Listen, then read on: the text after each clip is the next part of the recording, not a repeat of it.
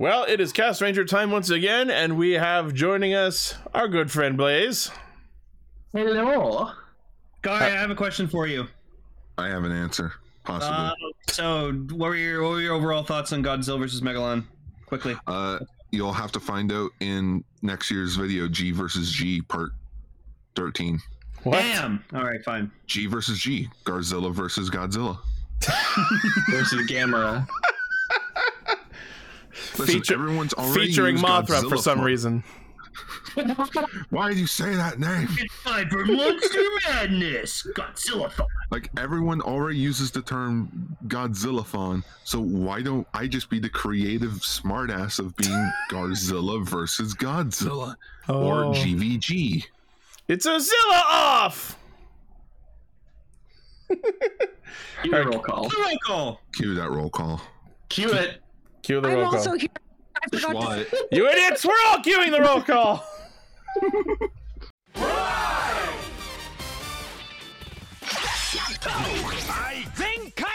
Connect. Loading. Broadcast. Perfect. Show running super savant. Level up. Bluecaster super Ichi. Loud and online. Greycaster Robolane. Researcher of the Tokuverse. Ultracaster. Gar. A spark of courage, the power of dreams. Orange Caster, Global Soft Perka. Shining through the night, Spellcaster, Blade. Casting, criticism, comedy, chaos. Radio Sentai Cast Ranger. On air. You are queuing the roll call. You are queuing the roll call. I'm queuing the roll call. Is there anyone who's not queuing the roll call around here?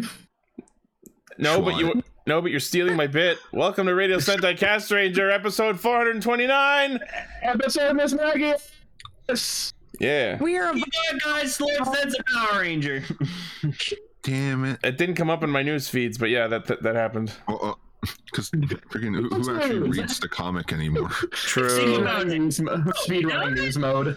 Now that I think about it, looking at Lord Zed's head, it does kind of look like a ranger helmet. I was gonna say he doesn't look too different.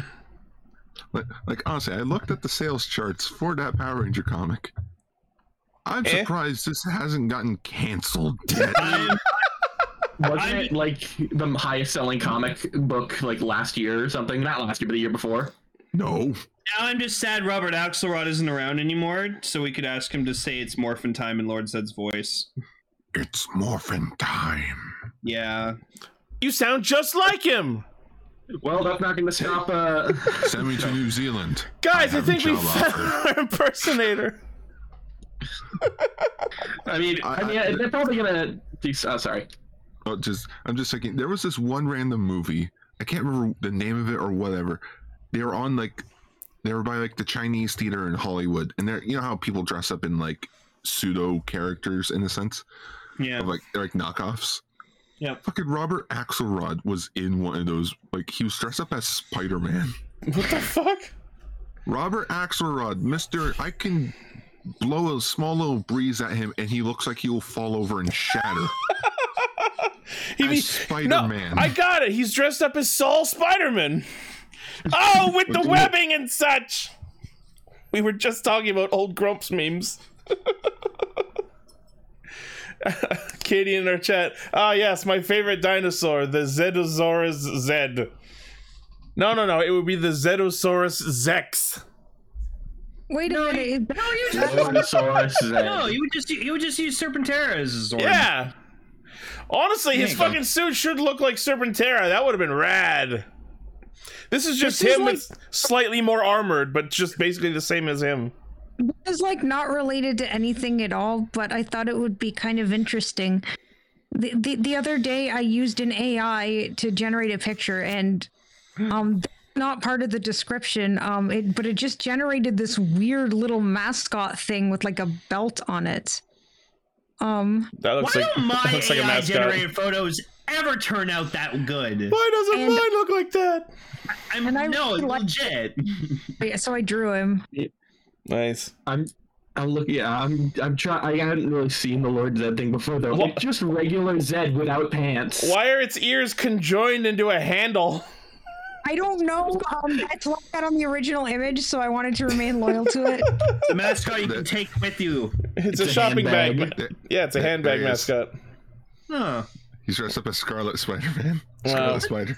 Is that Tracy Morgan there? Yeah, it's a movie called The Clapper. Scarlet Spider-Man. Clap on, clap off. It's like I think it's like he goes to like different shows here and there. So we're getting a giant fucking model of Exodia. Once you assemble it, you can obliterate all your other figures. This is how Garrett's teased it. We got Tracy Morgan, we've got Spider-Man, we've got Jesus.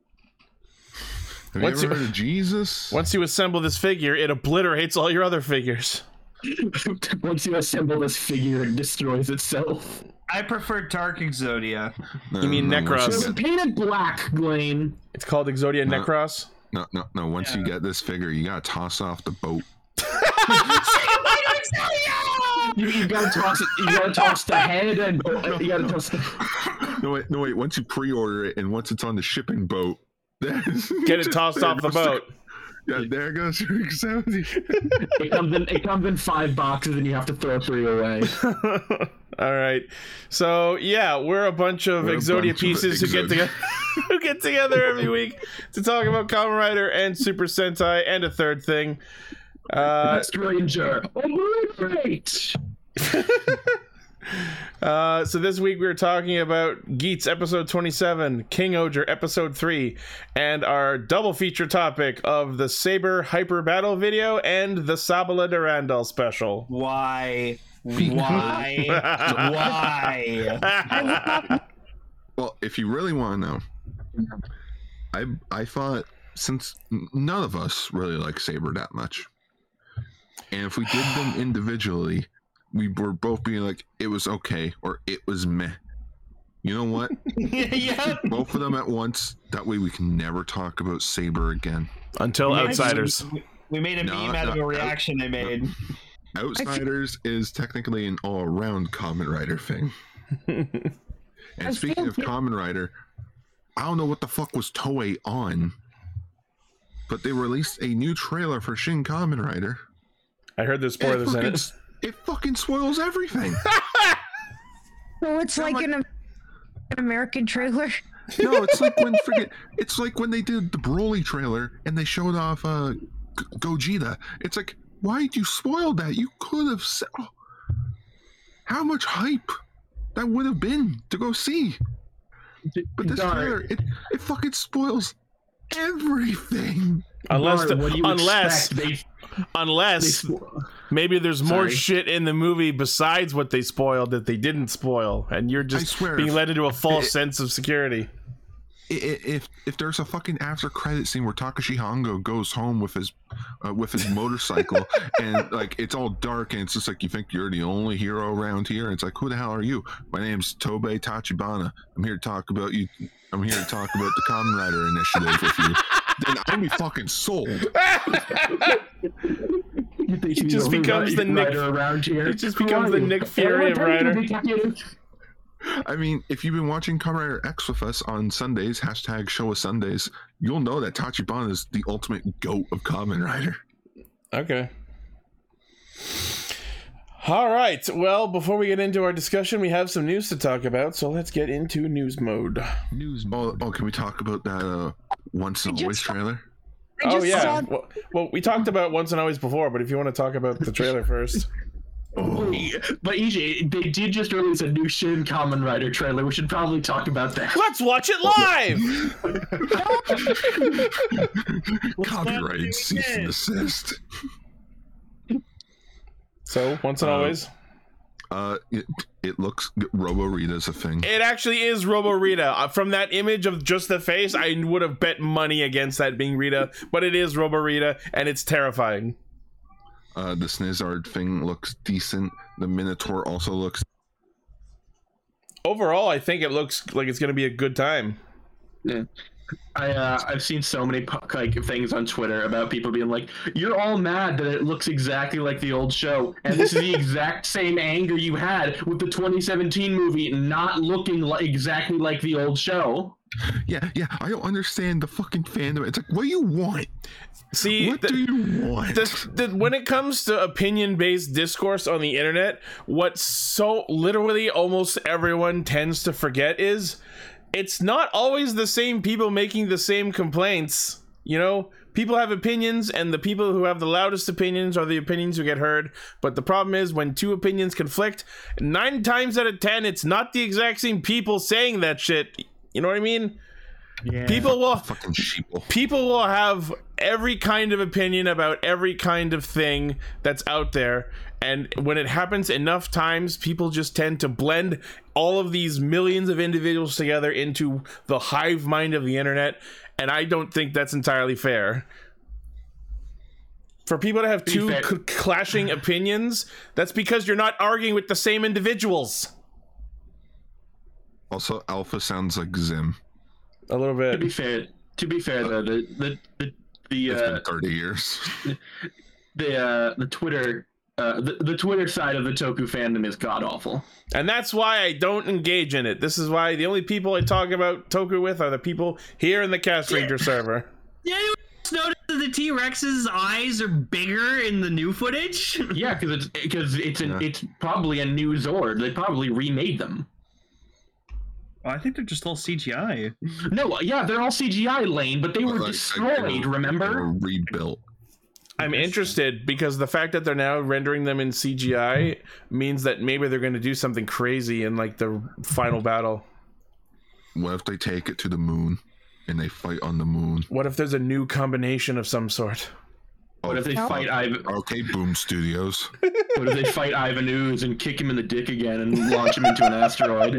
No, he's dead. They kicked him into the sun. Phoenix is still in the sun. That was an alternate timeline, Lane. They could still do it. You're an alternate timeline. I am. Now that would have been a sweet surprise for once and always. It's not Rita that came back, it's freaking Ivan Ooze. Could you fucking imagine? I would be so down. Ooze is back! Again! You! Dance! Oh no, Emily's so shocked by this trailer, she can only speak and react in pictures. Just because I haven't been able to say anything, so I've just been using... Sorry. What do you think of the trailer? You guys have already said everything, so... You can still state your opinions, even if they're similar. Literally are non-existent. Like, I... Aww. It's just awkward. Isaac just like the fuck. At least we know now Trini's actually dead. It just feels weird. It's like two random monsters of the week gets mechanized. It's like, wow, you could have done... Literally anyone. I mean, they just brought back Goldar, so they really couldn't do him again. Yeah. I knew they couldn't do Goldar. They could have done Squat and Babu. Yeah, I was gonna say we were talking in our group chat, and you were saying how it could have been Squat and Babu, and I was like, that would have been fucking awesome if they just got like cyber enhanced and became like actually competent fighters, but they're still stupid and quippy. Or Rito. Yeah. Can't believe Rita doesn't even give a shit about her own, blood. I believe it. Giving a shit about she never did. Oh wait, what about Rito? I forgot. This is season 1 Power Rangers. Nope. Rito was in season 3. He, at this point, he shouldn't even fucking exist. Apparently. Yeah. Well, I mean, not like most of the monstrous creatures did get like disintegrated by the Z wave. Yeah. All right. But I'm confused at like how Robo Rita's a thing because Rita's Mystic Mother right now. What about Rita's son from Once a Ranger? No. Shut up. What about Rita's son from Once a Ranger? What about? So fucking stupid. So stupid and pointless. What about literally anyone? What about Scorpina? Rita's weird time travel son. No one remembers Scorpina. All right, let's get into our other news. First off, we have some images and info on upcoming Zords in King Ohger. So we already knew about God Kabuto, and now we have the rest of the supposedly legendary God trio, and the other two are a grasshopper and a scorpion, God Bata and God Sasori. When I saw these three, I was really hoping that they would form their own Megazord, but apparently they just attach onto King Ohger and form Legend King Ohger. Yeah. And I looked at the way Bata just like splits in half and attaches to the chest, and I'm like, we already got this. It's called Omikoshi Phoenix. They just did this shit with Dawn Brothers. God damn it. Omikoshi Oppa. But other than that, I think these are cool. What about why are the Hopper's wings just like on the knees randomly? I don't know. And why is Scorpion just like chrome for no reason? Nothing else is chrome. I don't know. Well, they all have their own accent colors, and I think that's just Sasori's. Yeah, I don't know. Actually, Sasori has some like slight blue accents on the top of the main torso. Yeah. Oh yeah. So, what the fuck? Also, the insides of Bata and Kabuto are chromed when they open up. All right. Yeah. Still stupid. It's not the best designs, but we'll see where they go. I kind of love the way Sasori just becomes a giant fucking separate hand. Yeah. 3 hands. Fuck you. I'm trying to remember. There was some other combining Zord or of some sort where a whole ass Zord just becomes a hand by itself, and I can't remember. Hamburger Helper mascot. The Hamburger Helper Zord. My favorite insect. So we already had info on Kabuto before. Sasori 3850 yen, Bata 2750 yen, both releasing in April. And there's going to be a special set containing all three of them for 10,450 yen. And it's got a cool pre-order bonus.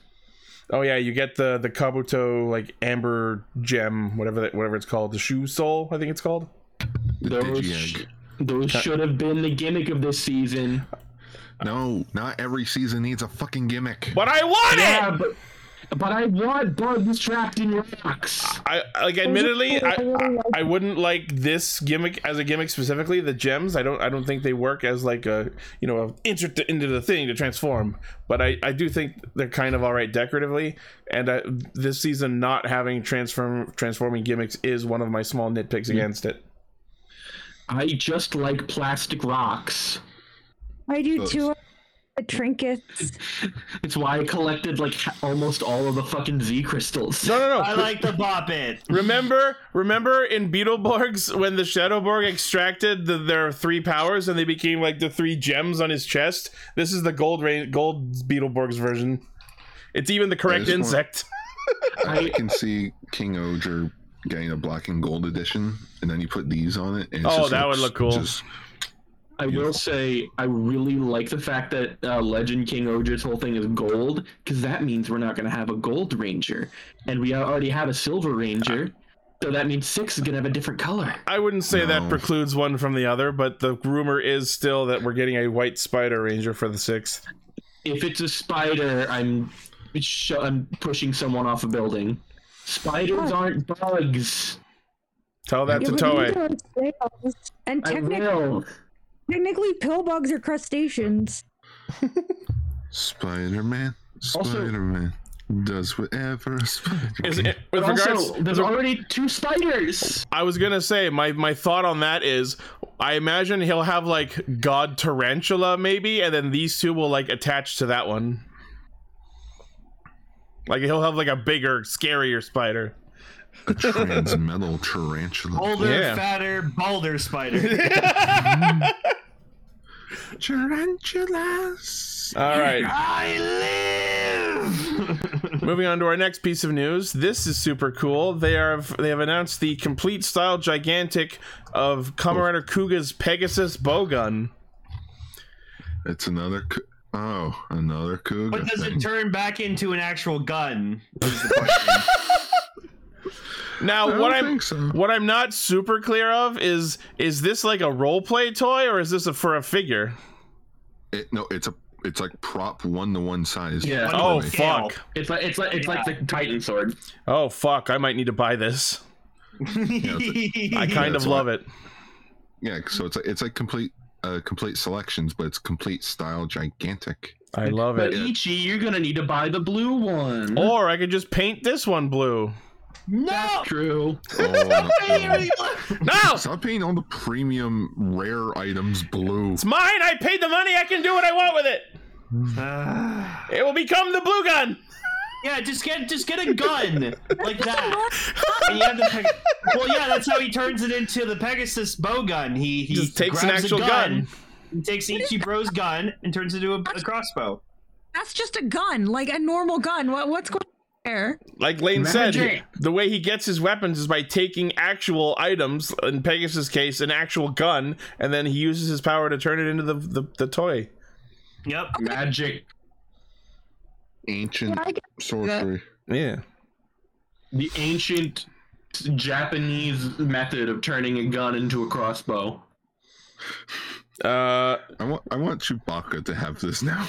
So when they did the rising, I like this. When they did the gigantic Titan sword, I think they included parts to transform into the rising version. This one doesn't.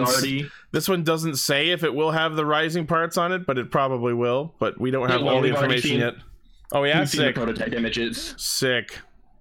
Do we know what price it is? Because they haven't said in this article. Probably gonna be pricey. Probably like $150. Ah, it's not terrible. More like twice that, guys. Well, we'll see once I finally find out. Well, you can't really use the sword as like a baseline because the sword is fucking huge. Yeah, the sword is giant. So is this. Well, we'll see. Also, keep in mind they showed off prototype attachments to make it the bigger gun. Yeah. Well, yeah, but you can just put those on top of each other. Yeah, but that's still an additional piece. Anyway, so more info will be revealed soon. Moving on. The Kugan.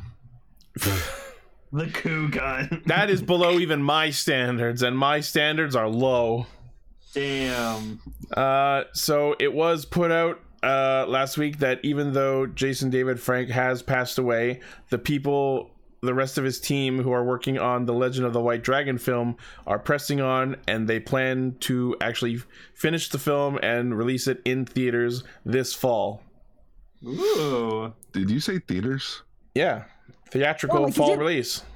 Oh, this is gonna be box office bomb. Falling Forward Films released said film exclusively in theaters across the top 25 markets, and the release will coincide with what would have been the actor's 50th birthday. Oh. So yeah, well, I don't know if it'll come out where we are, but if it does, I'll definitely go see it. I mean, they could just ask Amazon, like their distributor for it. Put it on Amazon Prime for even if it isn't in our area. I'm sure we'll have a way to see it at some point. Yeah. So yeah, I'm glad we'll get to see it. We will get to see it. But guys, what if it sucks? That hasn't stopped us from talking about anything else. Also, what was that, a Fanboys reference? Yeah, that was a Fanboys reference. Just, what if it sucks? About going to see. That's like. Oh, ETF busted out the Pepsi. Well, I'm gonna have time to drink it because our next story is something that Emily will be talking about. Okay, this was a sort of unexpected announcement. It turns out that for Precure's big 20th anniversary, they're doing a lot of interesting things, and one of those things is they are making a Digimon Tri-esque sequel series to Precure 5. Don't describe it as Tri-esque, that means it's going to be bad. I mean, it's just like, when I never thought of it as basically being like that, but then when I described what it was, you were like, oh, so basically like Digimon Tri, and Yeah, it's basically like Digimon Try. So, we know nothing about it yet, aside from the title, which is Kibo no Chikara Otona Precure 23. And I feel a little bit embarrassed that I know enough Japanese now to know exactly what the title means. Oh, yeah, it's translated in the article anyway, but yeah. The Power of Hope, Adult Precure 23. So that means she's 23 years old now? Yep. Or it could be a reference to the year, but I think... That too. I mean, it's Toei. The first crossover with Double and Decade was literally called Movie War 2010. So if this is a quote-unquote sequel to Precure, I'm going to refer to it as Recure. And we have no idea what the is. We have no idea what's happening. All we have is image of the lead character, who is Nozomi Yumehara, same person from yes, Precure 5 and yes, Precure 5 Go-Go. And if you look under her, there's a silhouette of Cure Dream, who appears to have a slightly different design now. I should hope so, being an adult. I have no idea what any of it's going to be. I don't know what that weird like elevator thing on the logo is a reference to. It's on elevator. It's a clock. Oh, it's a clock. If you look at it, it's the 11th hour. Oh. Yeah, maybe. Future's gonna die. No, just how dark. The 11th hour is a indication of a fight or flight situation of like great magnitude. It's like you are down to the time. What is your decision going to be? It's Precure Last Kizuna. Maybe it's gonna be her wondering, should I do this again or should I just keep going with my normal life? Yeah, I have no idea what the actual plot's going to be. Like, we don't know what the answer to that will be. Yeah, I don't know anything about the plot. I don't know if the other characters are going to appear. I mean, look at that poster. This is probably just a teaser poster. I was going to say, look at all the room beside her on that poster for other characters. Yeah. It's definitely an interesting one. The unfortunate thing is that the season that it is a sequel to is one of the only Precure seasons / arcs, because it's one of two that had two seasons, is one of the only ones I've never seen a single episode of. Well, now you know what you gotta do. So now I have to watch all of Precure 5 and Precure 5 Go-Go this year before this comes out. There you go. Well, I've been off for years and years and years, even though I wanted to watch it because it was so long and it wasn't available anywhere, and I kept thinking eventually Crunchyroll's going to get it because they got Futariwa, but no, they never got it. They never got it, and so it's weird. But I'm sorry if I'm being silly, but in addition to that, there actually is more news with something that they only. We have no teaser visuals or anything for it. I'm trying to find proof of it. Like, I'm trying to find like the announcement, and I can't. But I can see why she's confused in the teaser poster. In front of her, it's 11 o'clock, but in the background, it says it's 8 o'clock. What time is it? I'm wondering if time travel will factor into the plot. I wouldn't be surprised if it did. Or maybe she just travels through time zones. Okay, I was gonna make a Matt Smith joke with 11th hour and everything, and now I really can. Yeah, yes. She's gonna have a man. They're gonna get her as your doctor. I would say bow tie, but like they already all have bows, so. Wait, let her cure. Yeah. I thought you liked being a Precure. New age, new rules. But the other thing they announced is they're also doing some form of sequel to Mahoutsukai Precure as well. That one I did watch, and it definitely leaves a lot open for sequel potential with how it ended and just the general relationship between the characters. So I don't think the format's been revealed yet, but it's rumored it's going to be a 12-episode series, and that's Amazon Prime. That's an interesting one because that's one of the series where it really, really, really heavily implies that the two main characters are romantically involved by the end. This is Mahoutsukai 2 you're talking about? Yeah. The article here says that's premiering on the late night and amazing block on ABC TV, TV Asahi, and 22 affiliates in 2024. Yep. I am excited about that. I don't know what direction they're going with it. I'm a little worried. I really don't want them to go all in adult with it. I don't know, and I also don't know what explanation they're gonna have, if any, for why Hachan is back, because she became the god of the universe. Spoilers. Hasn't stopped Toei before. Who are you? I am a space god. I was like, yeah, Gaim has had plenty of shit after the show. I just spoiled Mahosukai. I guess I didn't spoil all of it, but sorry, but basically, yeah, at this point, they could announce basically anything, and I won't be surprised anymore. The floodgates are open. Yeah, I'm excited. I'm genuinely, absolutely shocked that they have... Because, when they said there's a 20th anniversary project in the works, pretty much everyone said, oh, they're going to do, a movie or something where it's Cure Black and White is adult. But no, nothing would bounce. So... pranked. I don't know what they're doing. Aside from all the merchandise for the 20th anniversary being them, which I guess makes sense. I watched the first few episodes of the first Pre-Cure season over here on our Discord, and I can't remember who it was. I think it was Seven was talking to me about it, and how it's Gar, if you really want to watch Pre-Cure, as in what Pre-Cure is now, watch 5 or something, go Pre-Cure. I think that you were talking about Go Princess. Yeah, Go Princess or something, which according to them, that was sort of when Pre-Cure really became when Pre-Cure was good. Yeah, okay, it was Kaguya.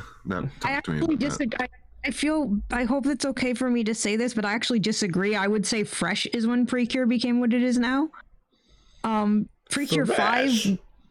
After Pre-Cure 5, which had 2 seasons, which never happened again, people did not know if it would go back to being a 2-person team or not, because it could easily have. But with Fresh, they broke into this is just a magical girl team show now with varying amounts of members per team. It's no longer about 2, and them being 5 is not special anymore. So they did the same thing that a lot of Neo Heisei writer shows did, where there were just 2 writers per show, and that was it. Yeah, originally the whole gimmick of Pre-Cure is Futari wa Pre-Cure, together we are Pre-Cure, just the 2 of us. Yeah. That means two of us are Pre-Cure. Yeah. But then the whole gimmick for Pre-Cure 5 was that there were 5 of them now. So people weren't just sure, the Sailor Scouts. People were sure they're doing the more standard Toku formula or the team up formula. Are they going to go back? And then Fresh was just no, from now onward, that is not the amount of people in the team is not important. And it's just going to keep going as just a standard magical girl show, sort of like Digimon, where each season is its own thing. Yeah, so I love when freaking movie or franchises, they have characters and then they do a sequel and it takes place years later and they're adults. I love that shit. That's why Incredibles 2 is one of the most disappointing fucking Disney movies I've ever seen in my life, because we waited 14 years for that movie. I was expecting everyone to be grown up in it, and it just takes place immediately after the first one. Ladies and gentlemen, you are witnessing live Lane winning the award for most unasked-for tangent offshoot non-sequitur in the Cast Ranger history. Blackjack. You just brought that right out of fucking left field and a half, my dude. No, it's related to what I like. Please let me speak. Yep. Sorry, Emily. Go ahead. No, I'm sorry. A Chronicle basically said exactly what I was trying to say. And I know I was the one who started the tangent. I'm sorry I wrecked it. No, fine. Don't apologize. I'm sorry. All good. No, I just wanted to... I like the concept for this movie, so that's what I was trying to get at. Yeah, Fresh basically created the modern format for Pre-Cure seasons to follow, is what Chronicle said, which... basically explains what I was trying to say and failing miserably at. I think you explained it fine. Yeah. And for the person who wants a Doki Doki sequel, that's also Chronicle. Doki Doki, I remember, was a really interesting one because the big problem with that season was that they made too much plot for the show. I think I already mentioned this at some point, that the reason that the show was so full of weird plot holes and stuff was because all of that stuff did have explanations, but there was so much of it they couldn't fit it in the freaking show. Wow. So, like, you had, like, there are, like, supplementary art books and stuff that tell you, well, this is what was happening, but we didn't have time to put it in the show.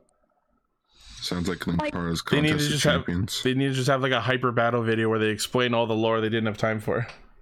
So my question is, exactly, a 52-episode show, and Jesus, they couldn't fit everything in? How do you not fit a plot into a fucking year-long show? Yeah, so if anything, a Doki Doki, like, midquel, sort of like Doremi Naisha would be good. Like, you know, when that fills in all the holes, like, what? Again, this is going to sound like it makes no sense to anyone. But, like what was Madoka Aguri up to all the time before she shows up out of flipping nowhere is never explained until, like, almost the end of the show. I just want to... She's the character that... When I described her, you compared her to Kamen Rider Birth. I just want to check myself real quick. A second ago, I was like, how do you not fit plot into a year-long show? And then I remembered Kamen Rider Ghost, where most of the plot was in the Spectre movie. Yeah, I don't know. Movies and things with this. The Doki Doki movie is one of the wildest, weirdest things. It's... involves marriage, time-traveling dogs, and on-screen murder. Kaguya Saber had the opposite problem. It didn't have enough plot to fill a year. Yeah. I know, it did feel like Saber had the opposite problem. But yeah, the Doki Doki movie is like completely wild. I would even say that like you could watch it without even watching Doki Doki and it would make about as much the same amount of sense. It's incredibly strange. It's like someone had a weird dream after they watched a bunch of Precure and made a movie out of it. So it's the Precure drug trip. Yes, it is. Seven. That's not really a spoiler, but yes, it is the movie where we just straight up see Cure Heart get beaten so hard that she's bleeding. Oh Jesus! Yeah, like, I mean, that happens in like Sentai and Ryder a lot. Like, I was actually surprised by how much blood they showed. Oh yeah, every now and then they get pretty brutal. Yeah, but they get bruises, but we save it for the V cinemas and online specials where you see them straight up spit up blood. Yeah. No, but they do in the main shows too. Like, they have the blood coming out. Not a lot, like, though. It's like makeup, like bruises. Like, it's not like actual like they're not like coughing up blood. Normally they have stuff like, you know, like in Pokemon when they get beaten up, where they have like those skid, like scratch marks on them and stuff. Like that happens in Precure too. Like we get a lot of that. But in this movie, like, yeah, she's like, if I recall correctly, she's just straight up coughing up blood and like bleeding. I don't think out of like her eyes or anything, but like it's. Yeah. Pretty like I was just like, whoa, man, this is violence. And I mean, it also involves like child marriage. I love how you said that with a slight twinge of I'm enjoying this. No. It sounded like you were smiling while you said that. No, I'm not. I'm just so like, it's that kind of laugh you have when someone tells, like, okay, I have like a perfect meme image to describe it, and then I promise we'll move on because this has gone on for way too long. I'm sorry. It's okay. Like, this is not Rider or Sentai. It's just random nonsense. But let me just go ahead, find this picture, because it's like, where is it? I'm sorry. That's okay. I know I have it. This is what it feels like. I'm laughing nervously. Yeah, like that's the kind of laugh that it is, where it's just like, oh yeah, she's bleeding over there. What the fuck? everything's okay, and it makes sense, because I mean it makes a lot more sense that she would be bleeding than she wouldn't be, because like they get knocked into walls and stuff. Did that baby just summon a magic portal? What the fuck? Wait, here's my question. What series is that referring to? Because I can think of like 4 series where babies summon magic portals. Yes. The most recent one, like the current airing one. Okay, it is far from... Wait, the most current airing what? Precure. Oh. Oh, there's the baby. There's always the baby. Yeah, but no, there are many shows I can think of which involve the baby opens a magic portal as something that you can... Actually, Healing Good just straight up had that. No, wait, was it Healing Good that did? Yeah, I think it did. And then Delicious Party just had it. It just had the baby's ability literally being to summon a magic portal. So babies summoning magic portals is pretty standard for the genre. So if you see a baby in this world, don't assume that you can summon a magic portal. It's just a convention of the genre. I don't think Grogu has summoned a magic portal, but he also is basically like he is the mascot baby from like every anime. Pretty much. But he's also 50. He is, but I'm a baby in Yoda years. And he has a new weapon. Yep, I'm like... Any spoilers. I didn't say what it was. Anyway. Sorry. Anyways. I'm like 80% sure that the baby in the new Precure is actually like a reincarnation of an adult, so... Make of that what you will. I really don't know. I'm just... We went on for like half an hour, and I feel really weird and like almost feverish because I've been talking too much like an idiot. That's fine. You're passionate about Precure, Emily, and we... No, I'm just gonna go jump in the toilet with eyes. At least someone will be watching you. Yep. I will flush myself down the toilet like Amethyst. I'm gonna go down the hole. Just like all those people went down the hole in that Hitman level lane and I streamed. Yeah, like he finished the level and he was trying to finish the level and escape, and he's like, why can't I go down the sewer? I'm like, because there's too many fucking dead bodies in there. Alright, moving on to our next news story. Actually, one last news story, just a brief one. Okay. Some Vulcans getting an HD re-release on the Toei channel. Yeah, Stanley would be happy. Oh shit! Yeah, continuing the trend of Super Sentai getting an HD remaster. Sorry, Jaka, we just don't like you, I guess. Ichi ni san Vulcan. Yeah, that's the joke. But the real reason why I'm here, even though I said I was taking a 2-week break, wow, this is hard. Are you okay? This hit hard. Yeah, this. So, story time quickly. I went out for a walk last night, and when I got back, we got a teaser for the final season of the Ultimate anime. And Lynn was like, wow, he looks Jack. I'm like, no, this is Jack. And then I open up Twitter, and the first thing I see is rest in peace, Jiro Dan. So, yeah, Jiro Dan, who played Hideki Go, the host of Ultraman Jack, unfortunately passed away after a 7-year battle to lung cancer. Damn. That's terrible. Wait, 7 years, right? No, 6 years. Sorry, 6-year battle. For those non-Ultraman people, he played the wise one in Re-Soldier. He was the guy with like the kebab truck. Oh no! Kebab truck elder? Yeah. Yes. No! Yeah, that's like Ichi's like, who's this? And I'm like, why is one from Ryu Soldier? No! You mean the only good character in Ryu Soldier? I not it was good.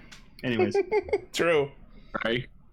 Anyways, no, this fucking sucks. Like I think I watched one episode of Return of Ultraman, but like I don't know, he has a very commanding presence. So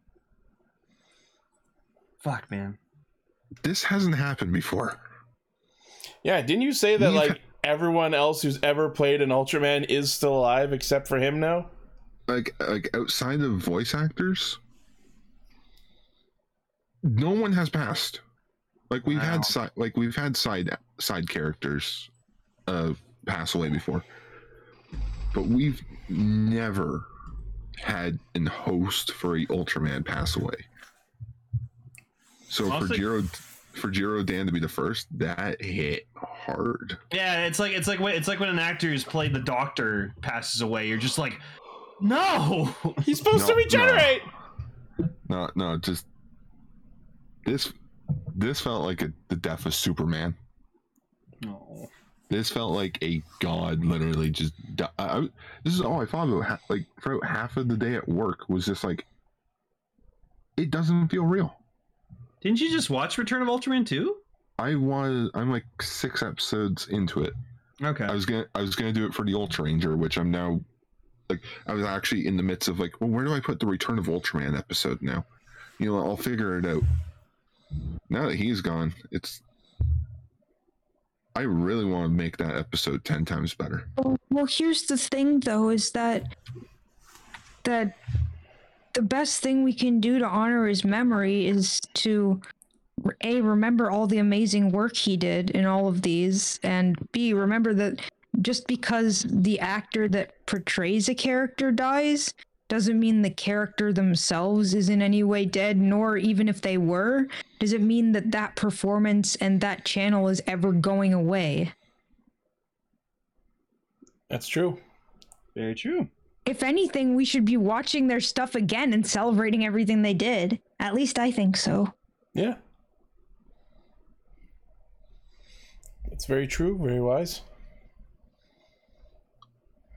Just doesn't feel real. Oh, I'm sorry, Gar.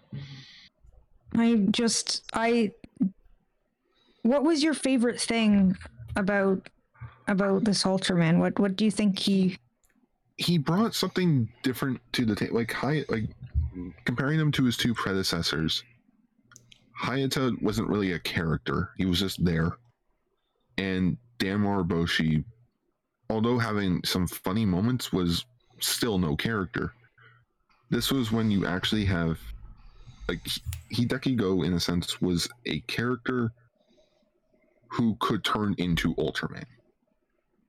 He wasn't Ultraman possessing a human. He wasn't an Ultraman disguised as a human. He was a human that had the ability to turn into Ultraman. So and the fact that we saw him have his own life. He has a girlfriend. He has a best friend. He's also part of the organization. So it's like he broke the mold on what a Japanese superhero could be, in a sense. The first one to be a really fleshed out character, it sounds like. Yeah. And now it's just going to be awkward watching the rest of the show knowing that he's no longer around. Hmm. Well, rest in peace, sir. Rest in peace, Jiro Dan. You left a legacy behind, no doubt. And with that, Tsuburaya Productions mentioned that in honor of Jiro Dan, who has journeyed to the Star of Ultra, the final episode, The Five Oaths of Ultra, will be free on YouTube soon. And there they all are. Oh, Ultra Brothers. Just, I think that it's really good that we can talk so much about this, and we can talk about him and share the memories, everything. I mean, first of all, cancer is like I don't usually, like, I'm not even just F cancer. Cancer is the worst. It's it's just the worst thing. He fought really hard, and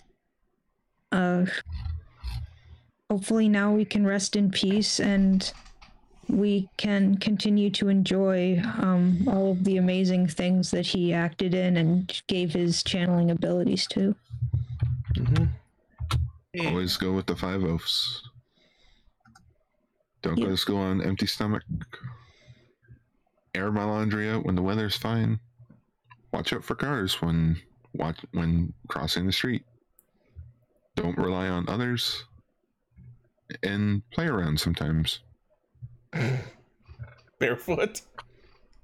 Well, these messages are meant to be for kids. You can still run around in the grass with no shoes on if you're an adult. I don't know if also, not relying on others is probably a good message. It might have been translation. Yeah. Also, best part, I have the Hidekigo transformation device. Nice. My hands. Yeah, he puts his hand in the air and he becomes Ultraman. Cool. Maybe we could all do that. Everyone's got his Henshin device. That's great. I love his jacket. I know that's not even remotely important, but because he's a race car driver. He was going to win the prize money to bring his mother in from the country to live with him. And then he just became a host of... He saved a dog and a child, and the Ultraman was like... That one. But what's also cute is that they changed the oaths when COVID happened. Oh. Gargle and rinse your mouth properly. But anyways, thank you, Jirodan. You know what? I may go watch some Return of Ultraman. And I will see all of you in April. Goodbye. Goodbye. Goodbye. Thank you for sharing. There he goes. All right. All right. Now we can end the news. Yay. I'm sorry for how long that ended up being. That's fine. Especially since, King Oger is absolutely amazing and great, and there's a lot of things, but I also feel like my throat is, vomiting words now, so I'm gonna shut up. Definitely, if we added a story that was Star Wars related, I'd go off on about Star Wars for, fucking ever. Just get some water, Take care of yourself. I've been telling you I wanted you to talk more, so I'm proud of you. Yeah. I thought you water and take your ears off. And I was gonna ask what that means. Hey, go grab a quick glass of hot and oh god, we'll talk about Raiden Sentai. A nice cold glass of hot. Cold glass of hot. But Paradox. Wait, is the glass cold? Dealer's choice. Nice... All right, let's get into gates.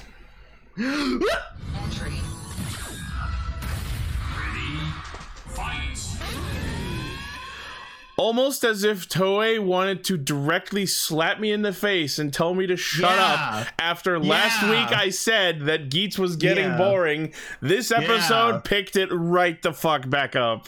Yeah. So I was wrong about my guess where he used some time travel shenanigans to plan all this, but this is kind of just as good, I think. But so the main takeaway from this episode is that Ace hasn't been alive since 1AD playing the game. He has retained memories through his previous reincarnations across time. Doctor Who. Which it means that we actually predicted something right.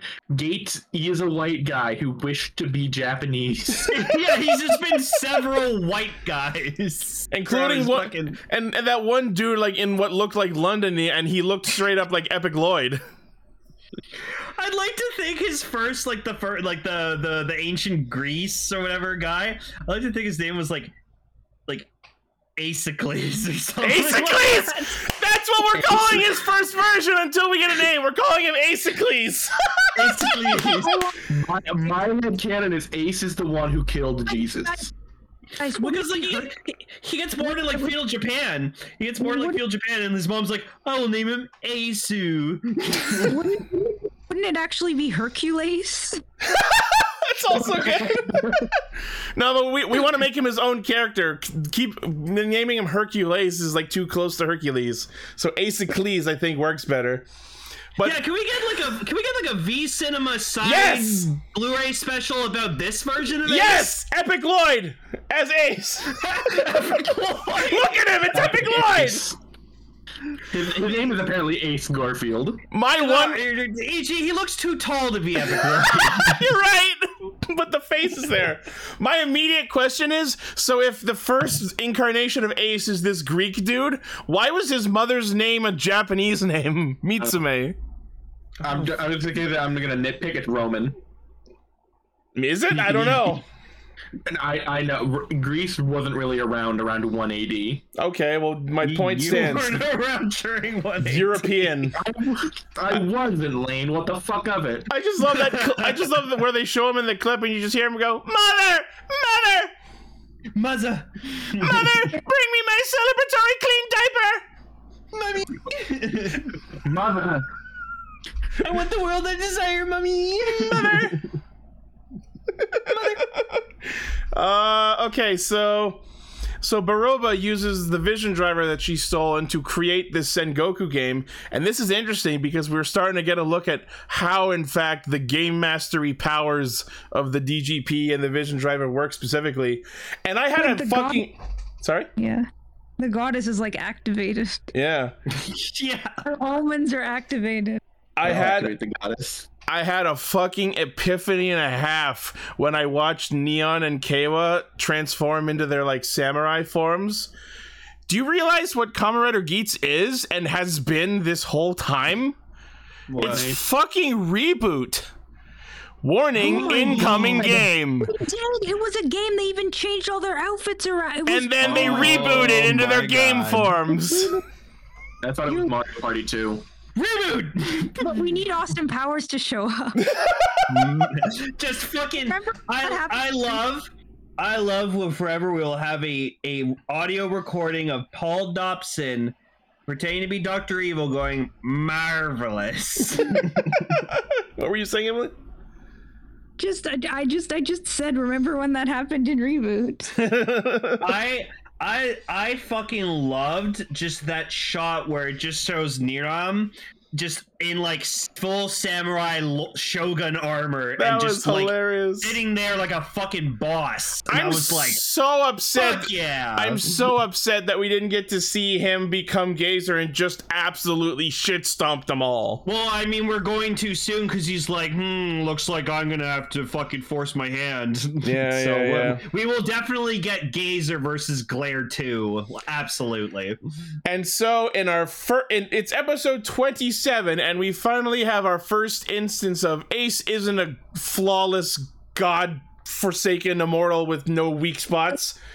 His amazing new power-up knocks him out. Yeah, makes him sleepy. When most writers get their mid-season power-up, it like hurts them, or it makes them go berserk, or there's some sort of other flaw. With Boost Mark II, he just gets sleepy. Well, no, like it's the thing of like his body's just not used to going at that fucking speed. Remember, this form uses 5 boost buckles. Oh, I'm aware. I'm very aware. So he will, as the show progresses, the more he uses this form, the more he will get used to that speed and he will not get tired. Oh yeah, so I like that attention. He's eventually going to overcome it for sure. Yeah. Or they're just gonna drop it fucking when he gets the next part of the upgrade. You mean next week? Yeah. That's probably exactly what it is. The power of the laser boost form mitigates the downside of Boost Mark II. That's probably exactly how it works. I'm sad. Like, I just got my Raise Riser Boost Mark II set, and like I was able to use the Raise Riser, and I was like, oh cool, but I already like packed away my Desire Driver, so I was like, no, I can't use it until they move. Damn it. Also, fucking, I want to start a fucking drinking game for every single time Baroba's like. Baroba's annoying for sure. She does. every fucking time. She finally does her bleh, like that she's named after, I suppose. Yeah. And finally used the one part of the fucking glare driver that was never used before, the fucking like hacking boost thing. Where she gives the people the other upgrades. Well, yeah, no, I love it. Original Glare did that. That's how he killed Punk Jack. Well, no, we didn't see him do it. He did it like off screen, but like she's giving them the power ups. Yeah, love like the different armors. Yeah, yeah, I love it. I love it. She. Oh, you mean specifically seeing on screen the remote control function? Yes. Okay, yes, I see what you're saying. No, but I love that she hijacked two Jamato riders and then just gave them like proper buckles. I was like, awesome. That feels unnecessary. They're already working for you. They already have drivers too. Yeah. I decided to, like I decided to name those two Jamato riders Ed and Ted. So. I just call them the pawns. That's what they are. And Tedward. No, it's Ed and Ted. They're the Jamato Rider brothers. You know what we need? We need Ben and John to fight Ed and Ted. Oh my god! We better fucking sit. Oh my god! Instant powers. Groovy baby, henshin. Henshin baby. Oh my god, that is horrible. Why would you do? Aston Powers Ranger. Aston Powers. He's got powers, all right. I also posted some news. Here's Subasa's human form. Okay, that's it. I promise. Here, it's great. Speaking of Maza. So speaking of Maza, what Emily posted in the chat. Oh yeah, Maza. Let's see what else. So. Okay. So, no, like, I disagree with this tweet because the middle one is just fucking Niram. Yeah, it's Niram. Yeah, no. Ace and Matt Smith do not have the same energy. No, I agree they don't. Also, fucking Zin's just been like fucking annoying this episode. I was just like, go away. Okay, no. Zin. I still want to call him Gene. Sorry, go ahead. Yeah, Gene. That Ace might have more 12th Doctor. Yeah, I was thinking that too. I haven't watched any Doctor, so I have no reference. But Gene, I've actually had my eye on after this episode. So he's the one who's been like unearthing all of these mysteries and put together the truth about Ace, how he reincarnated. And one line in particular gave me a crazy theory that I want to posit here. What is it? Gene says at one point, I want to be moved by Ace, whether it's through his life or the path leading to his death. I think Gene's going to be the final villain. That's cool. I think Gene wants to be emotionally moved so much that he will manipulate Ace to make his fight as dramatic as possible, and then this desire will become so twisted that he will want to kill him in the most dramatic, beautiful, and emotional way possible, and he's just gonna go full final villain.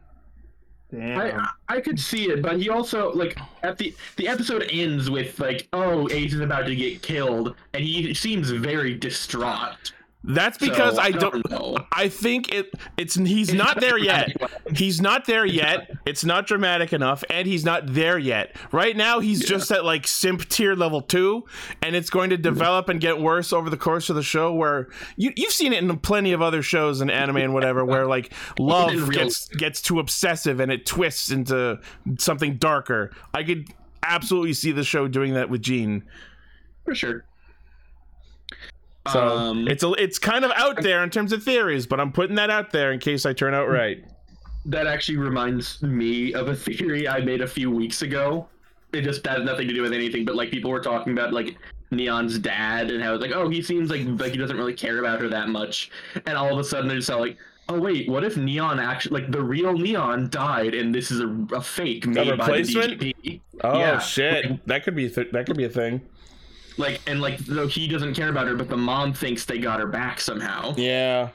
Oh, also, to support my theory of Gene being the villain, both Kekura and Kyun talk this episode about how they don't fully trust him. Yeah. Let's see, what else happened this episode? Oh yeah, we found out that Samuri can actually fight. I wonder where that might go. Yeah. Samuri. Let's do it. Sorry, that picture. Oh yeah, so Blake Baraba like apparently you can use the Raze Riser to fucking scan fingerprints. That is the stupidest fucking shit I've ever seen. Like, you know, they pulled that out of their fucking ass. I don't want to nitpick on this too much, but Jesus Christ, why does the transforming gun from the future have a copy and paste thumbprint ability? No, I legit think they forgot that you require a fingerprint to like activate the belt. So they're like, oh shit, yeah, the Raze Riser scans fingerprints. I don't think they forgot. I think applies them to your finger. I think they just didn't plan on Baraba transforming into Claire 2, and then after a couple of Baraba rider henshins, we can't keep using the giant fucking bull. Can we just like make her be Claire 2? Because God knows Giram is easy to steal shit from. I think honestly it was probably the opposite. What I think was supposed to happen is she, like, considering it looks like Glare but extremely, like, glitchy and hacked, I think what it was supposed to happen is, oh, she was supposed to be a surprise and then becoming Glare 2. But they were selling the belt and, like, oh, well, like, Glare 2 is going to take a while to come out. What should we do? Oh, we'll just have Neron be Glare 2. That way we can still put his face on the belt. Like what they did with fucking Commander Ginga. With I think it would have been cool if it was the other way around, where like people buy it thinking it only has two riders, and then weeks after people bought it, surprise, there's a third one all along. But, you know, yeah, but like I mean, like that's, I feel like they just wanted to say like, oh, here we need you to know that this it does this. Like again, it's what they did with Commander Ginga with the Mirai Driver. Yeah, with where just like oh, like here 6 months before Ginga debuts, up oh, here's the full divine, here's the henshin. Yep. Anyways, regardless, it's cool that Baraba can transform into something that isn't expensive as fuck to animate. Yeah, but I like her rider form. It's awesome. I will say it's the one I hate the least out of the four.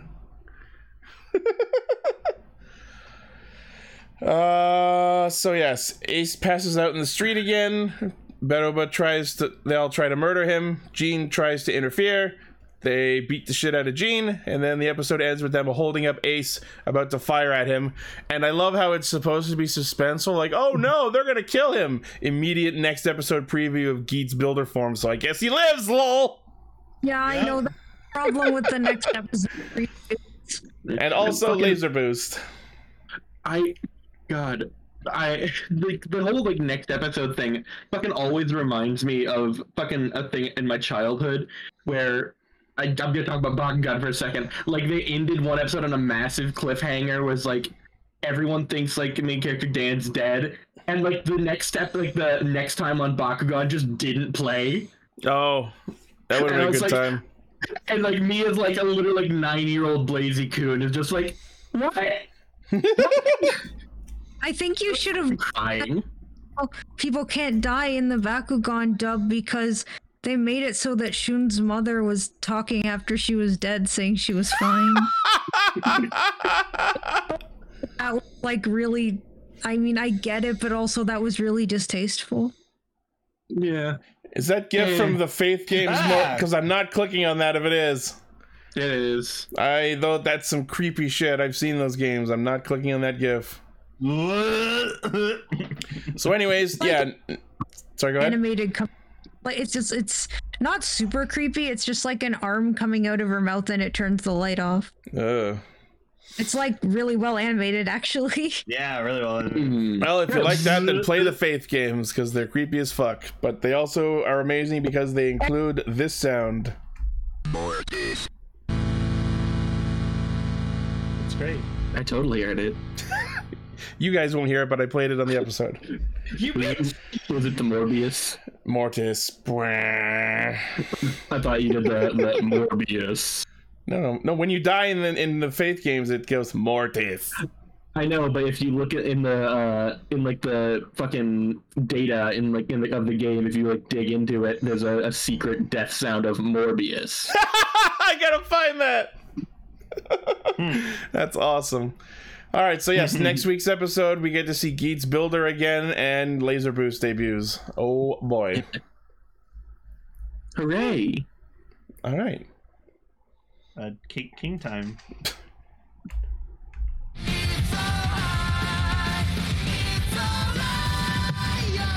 Guys.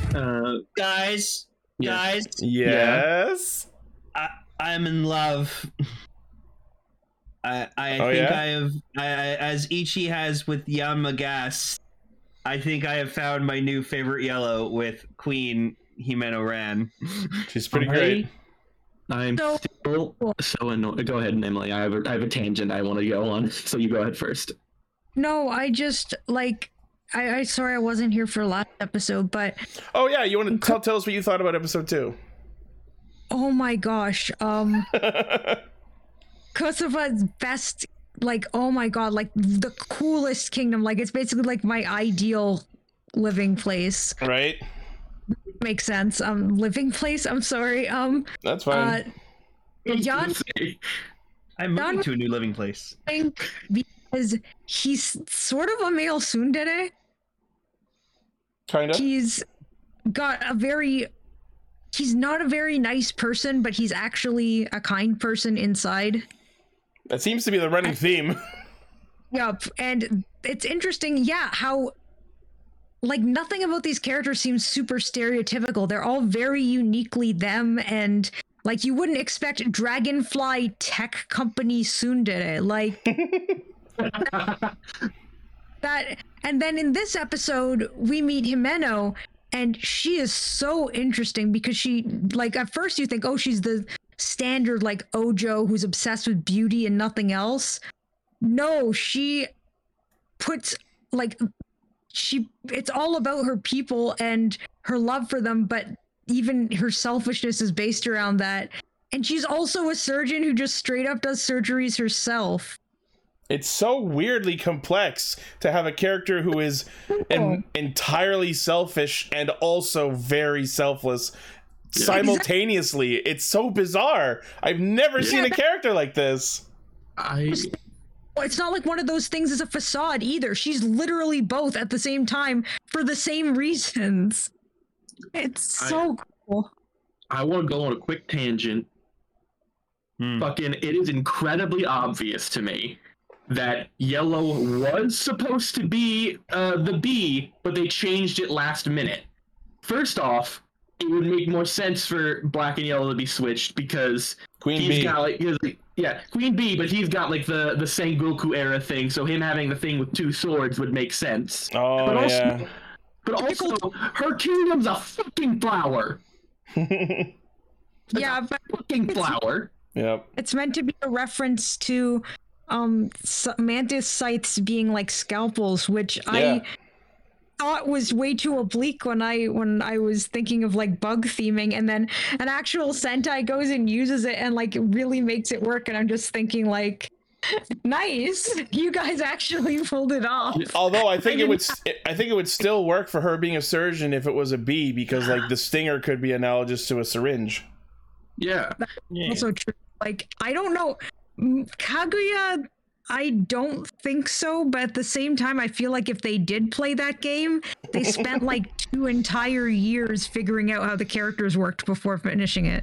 Yeah. I mean, they did say they started like studio design mid Dawn Brothers. I didn't say 2 years by accident. Before. But I fucking love this woman. She's everything about her. Like, she somehow is like adorable, caring, but also like a selfish bitch all at the same time. Something else I know that's really neat is that she has like a super feminine style of, I mean, I know that's obvious. I promise I'm going somewhere. I'm sorry. Style of dress, like classic Disney princess, Victorian princess. But then her ranger outfit is completely utilitarian. It doesn't even have a skirt. Yeah, that's an very interesting thing to note. The female ranger doesn't have a skirt.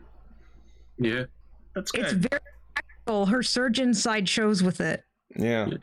Yeah, that fucking outfit she changed into. I was like, Yeah, I was just like, could she get any cooler? And then with she's the fucking like, sea viper gloves. Yeah, I guess that's gonna be her main outfit, considering she changes out of the dress into that, and then at the end of the episode they all get kidnapped. I don't know if she'll be in that outfit all the time. That feels like a very I'm in doctor mode now kind of deal. Also, yeah. Fucking, I love that, like, Gast has a fucking crush on her, like, hardcore. And it's no, I don't! Yeah, that fucking, like, I can't remember exactly what he said, but just, like, the tone of his voice. Sanjanashi! Yeah, that was fucking hilarious. I can't... just like with Red and Blue, I'm looking forward to the dynamic between Blue and Yellow this entire show. It's gonna be so good. The face he makes, the tone he says it in is just so fucking funny. It's not like I like you or anything. Oh, Himeno-chan, I hurt my leg when you dropped us after kidnapping us from my kingdom. Oh no, my leg. It just immediately goes over to Gira. I like you. You're cool. Also, her butler rename himself Sebastian, dressed like... No! Okay, so I have to get into this shit. That is the funniest shit ever! They're talking to Sebastian, her butler, and it's like, oh, so like, how long have you been like her butler for? Oh, only 3 years. I'm actually 25, but she told me I needed to look more butler-like, so I had to go under face reconstruction surgery to look older. No, I had to change my... Huh? He said it was makeup. Oh yeah, it was makeup, and also I had to change my name to Sebastian. It's so fucking funny. This bitch just watched anime with butlers in it and went, you're Sebastian now. I forget what the origin of that name was. It's like an old book. I forget which one, but the name Sebastian for butlers is just a thing in like anime now. Oh yeah, it's all over the place. Well, there's a character in... Okay, so this is actually really funny. So there's a character in Tekken named Lily, and she's kind of like this like really rich girl. She's like a very powerful fighter. She actually pretty much has the same attitude as Himeno has. And she also has Gary, she just watched Black Butler. And then she also has a butler named Sebastian. Yep. And in one of the Tekken games, he actually is a playable character.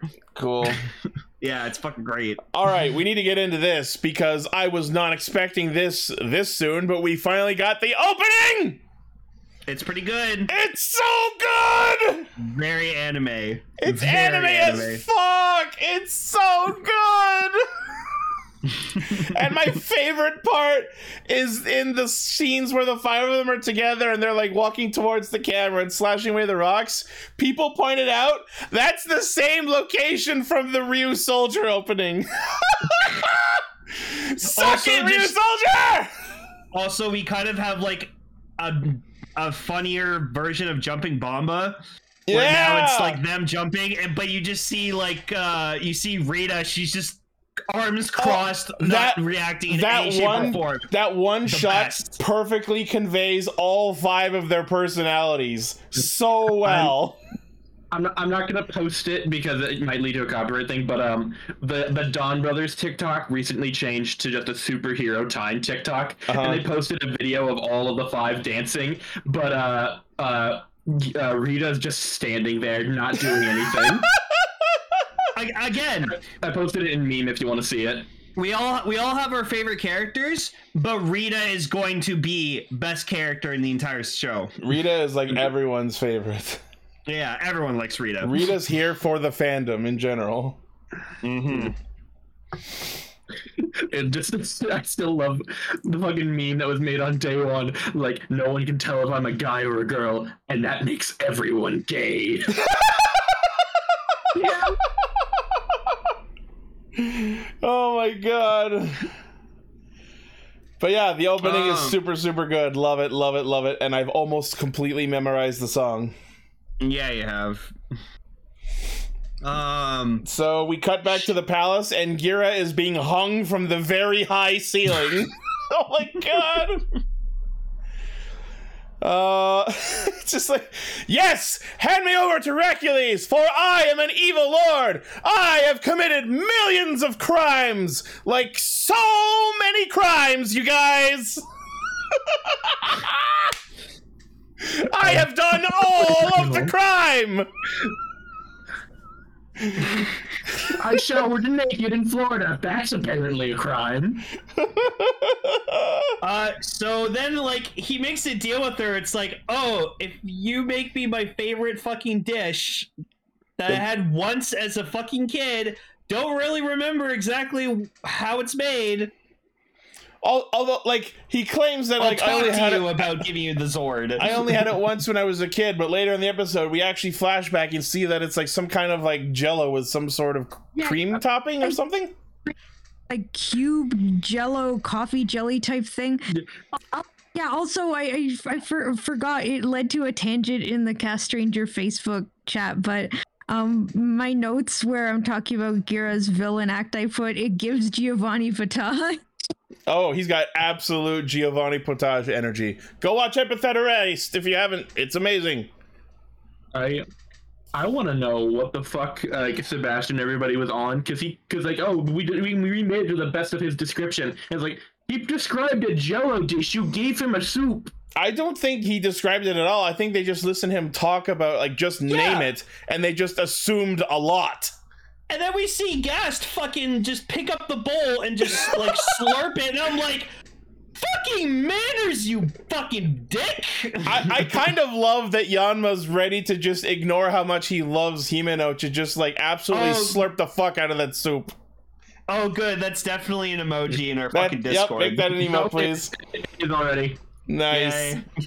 But yeah, then you see Gira actually has like the manners and stuff, but like he says like, yeah, this is good, but it's not really exactly it. And you just see like the chef's face like, oh, like their entire career is over. Yeah. Knowing her, she might just replace them all. And then like she goes to like, because she says like everything in her kingdom's her favorite, and then like she goes to like she sees like a flower, like wall of flowers or whatever, and she's like, oh, that's so pretty. That house is in the way.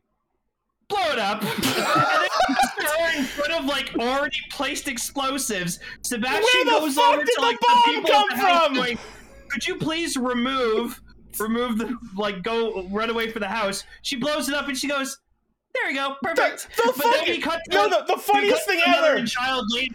We cut to the mother and child later who was like, oh, we got a brand new house, so we're good. That is the perfect example of Himeno's character. She'll blow up a house to make a flat field look prettier, but the people whose house she blew up will have a nicer house now. No, she's not doing it without consent. She's like doing all these big grandiose things, but like with the people's approval first. Somehow I love this woman so much. The funniest part of that whole scene was just the shot of Sebastian like cocked down and like fiercely pointing like, get the fuck out. And then we come back and the bomb is suddenly there. I'm like, where did that come from? And remember, that field was apparently made into flowers last night. Yeah.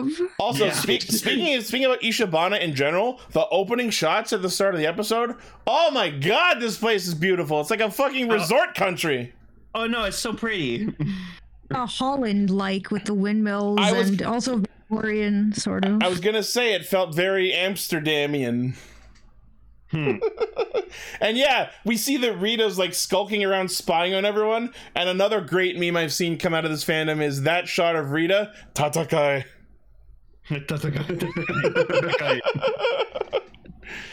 Yeah. Oh. Alright, so we also, for a couple of moments, cut away to Rakles, who is apparently now bargaining with Kaguragi, who is like sicking him on Gira.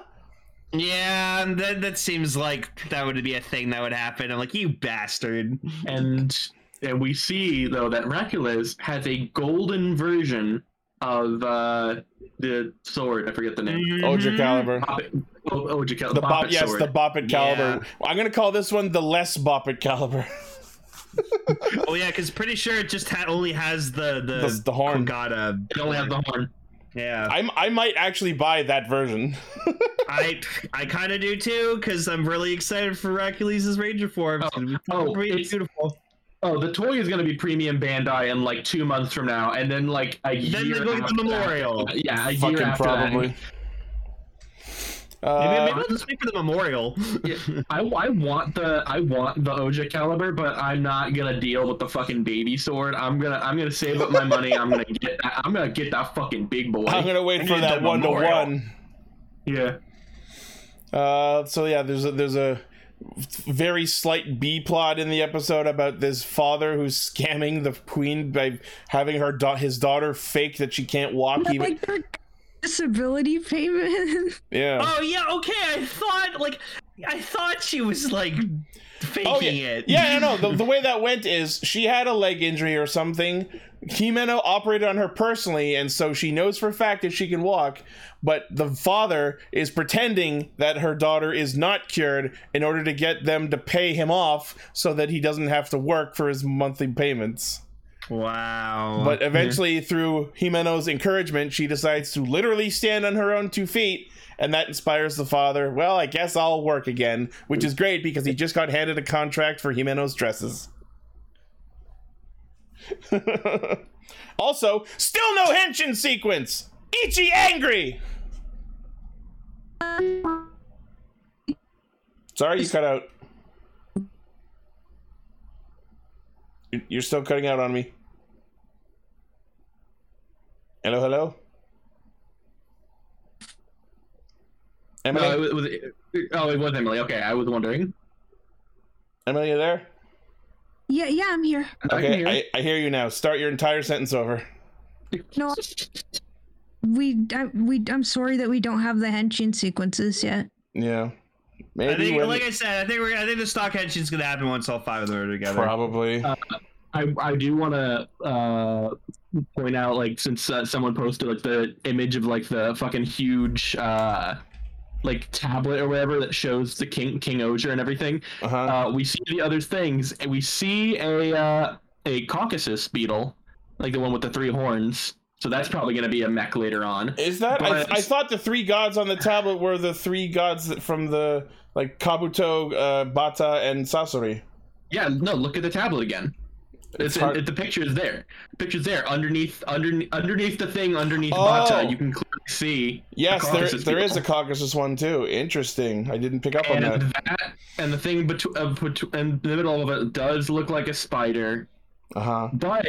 I'm going to say, I don't want it to be a spider, but I will accept it if the Sixth Ranger is, like, the prince or whatever of Bugnarak. Oh! Like, I don't want to take over. I want to live in peace. That would be interesting. Sorry, what was that, Emily? That I'm an arachnid, Dad. You never understood me, Dad! I'm not an arachnid. That would be actually really cool.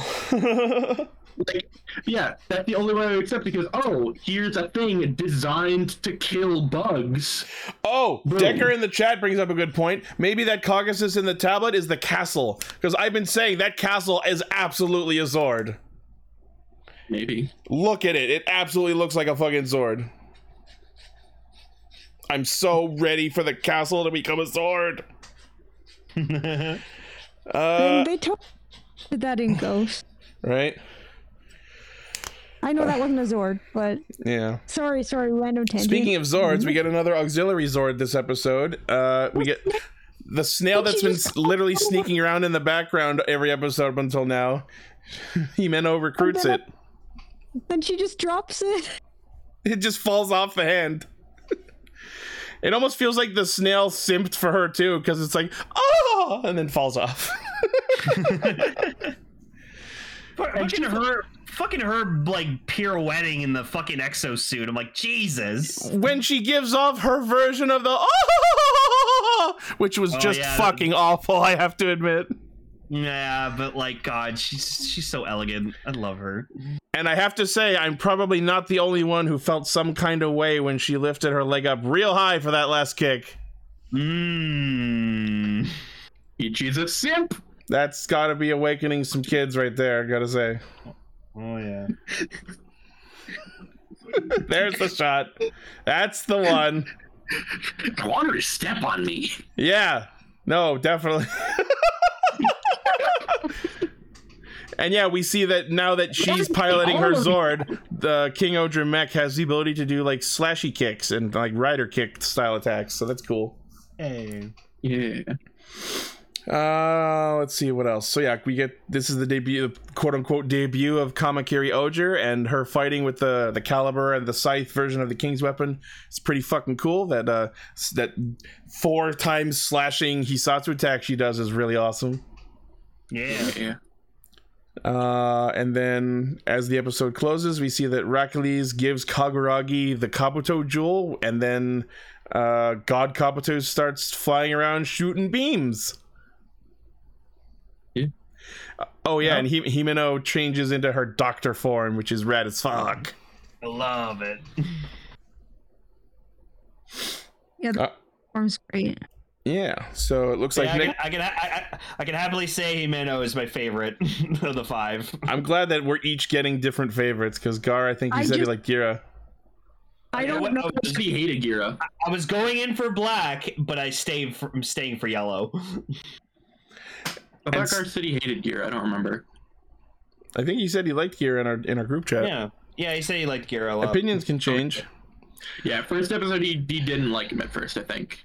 Yeah, I think it was when once the second episode happened, he was starting to come around on it. Okay. Yeah, I also like Gira. But in a move that shocked me, the episode did not end with them getting kidnapped by the next main Zord. And also, next episode is not Rita's, but Kaguragi's, since he's now being sicked on Gira by Rakles. So I guess Rita's episode will be the one after that. I have no idea if I can choose a favorite before I know them all, because there's so much to like in all of them so far. That's fair. I feel like you're gonna really enjoy Rita the most. Yeah, for sure. I can't wait till we get to her episode, or their episode. We'll see what happens. Yeah. Big time. Yes, next episode is tofu time. Yay, tofu. Tofu time. I'm looking forward to seeing the Gourmet Kingdom. Yeah. More buzz about Kaguragi. Nice. Shut up. Remember, shut up, be yourself. But yes, King Oger, very excellent so far. As always, a couple of nitpicks, but like mostly very, very positive. Very happy so far. Zoolion, I'm so sorry. You were a great yellow for favorite yellow of mine for years, but it's time to take a step down. The queen has ascended. You must step beneath the queen. Yeah. You're the queen. You're Queen Ameno's pet now. Oh. I just remembered my favorite party episode, just with Yanma Gasp doing the whole fucking like simping thing, and then she says like, "Oh, she won't actually blow up the house." She does it. He throws away the roses. Like, nah, I hate her now. I'm out. Fuck this shit, I'm out! Yeah, the moment when you think you know people and then you don't. People can surprise you. Yeah. I'd actually really be curious to hear more about like how long these kings and queens have like actually known each other before the series started. I want to see who the previous rulers were before them. Oh. Me too. Yeah. Yeah, that'd be interesting. Well, I mean, Ryu Soldier did give us some looks into the previous masters, so it wouldn't be out of the question for King Oger to do the same. 7! Well, I'm not gonna fuck that. She'll blow my dick away. Don't stick your dick in crazy, they say. Yep. Alright, well, that is it for King Oger, and it's time for our feature topics, which means it's back to Saber! No, I don't wanna...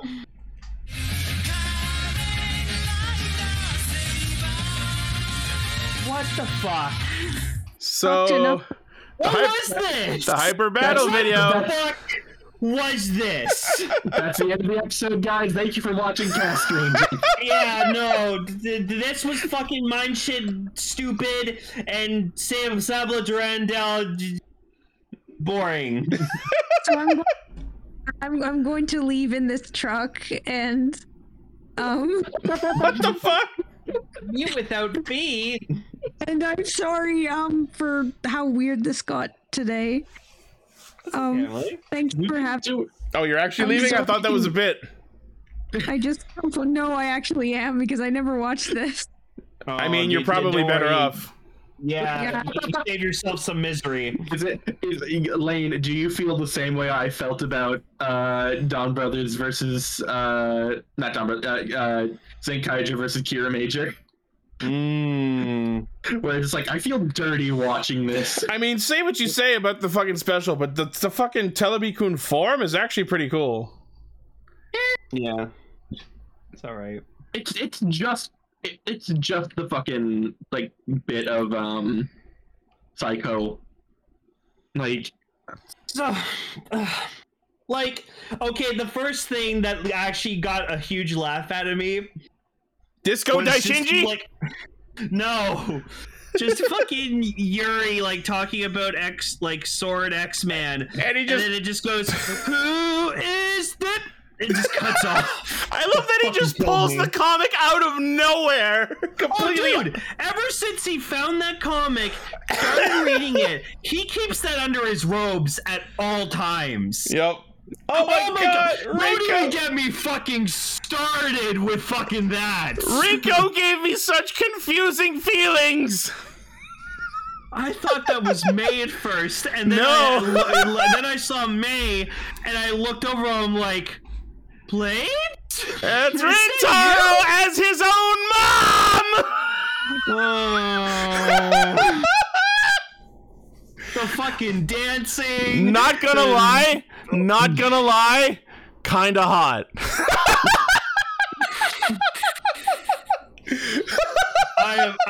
I'm sorry. I'm gonna be posting this picture a lot. This was me.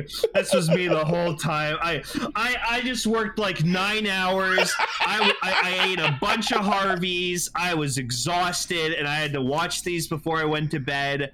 I couldn't process what the fuck was happening. The most upsetting part of this for me, so like they start pulling out comics and talking about like what I suppose are actual Telebi-kun magazine hero characters, and the worst one of all, the shittiest one might say, is fucking Unkorumen, a Phantom Thief style hero whose face is actual shit. Pink shit. Unkorumen. Why is this a thing? I don't know. Kill it with fire.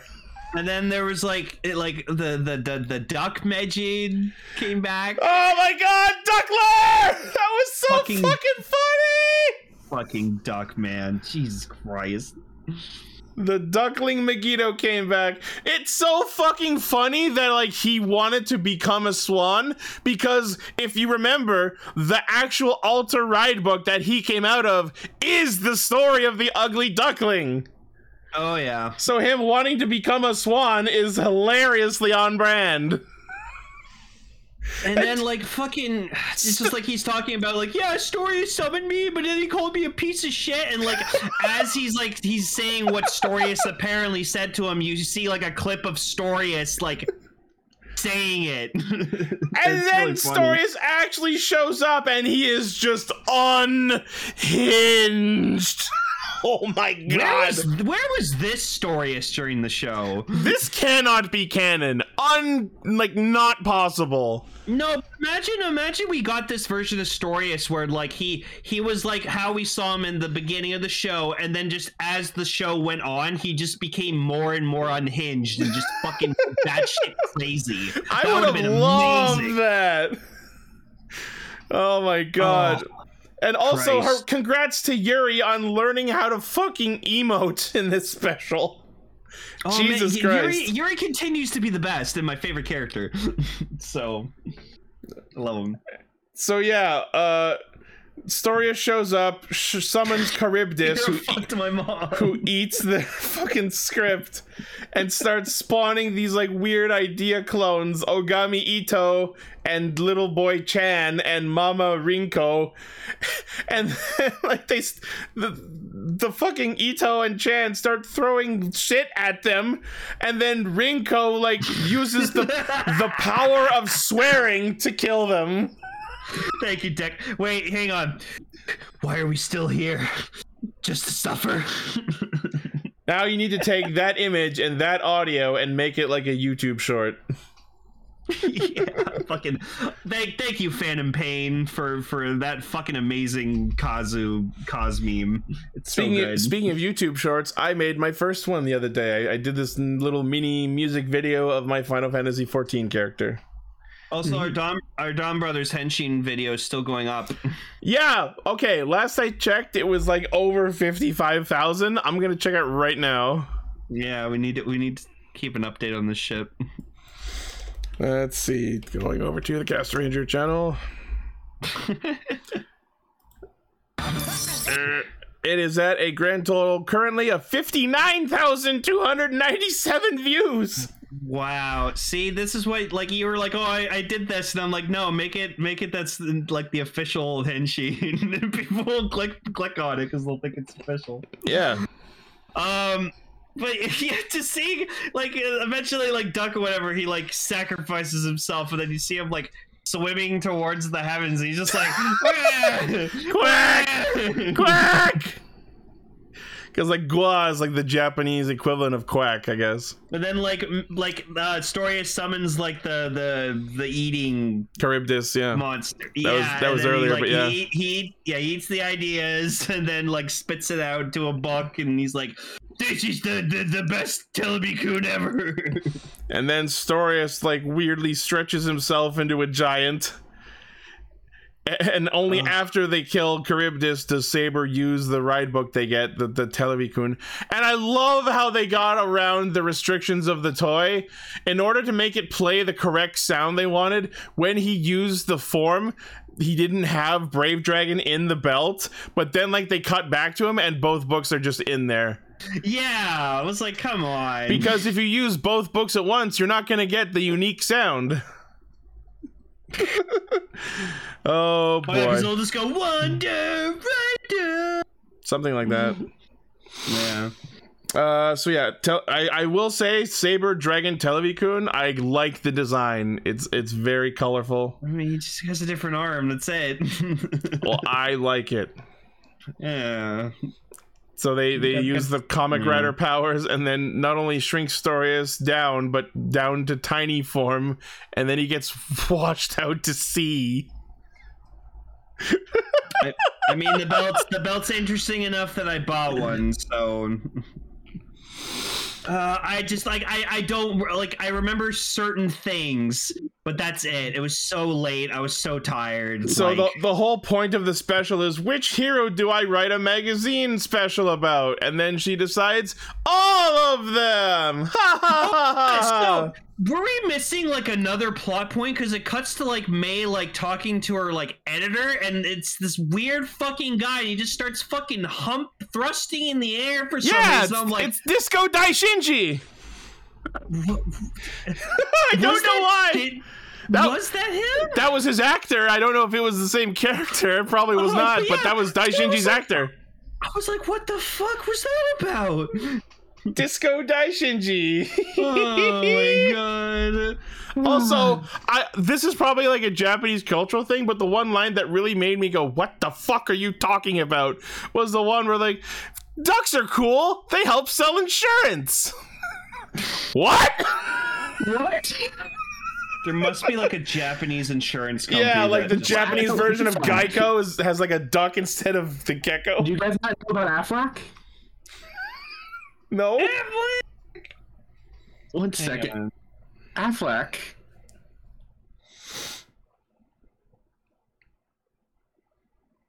Right. AFLC. Oh, is Aflac a Japanese thing? I don't think so. I have no idea.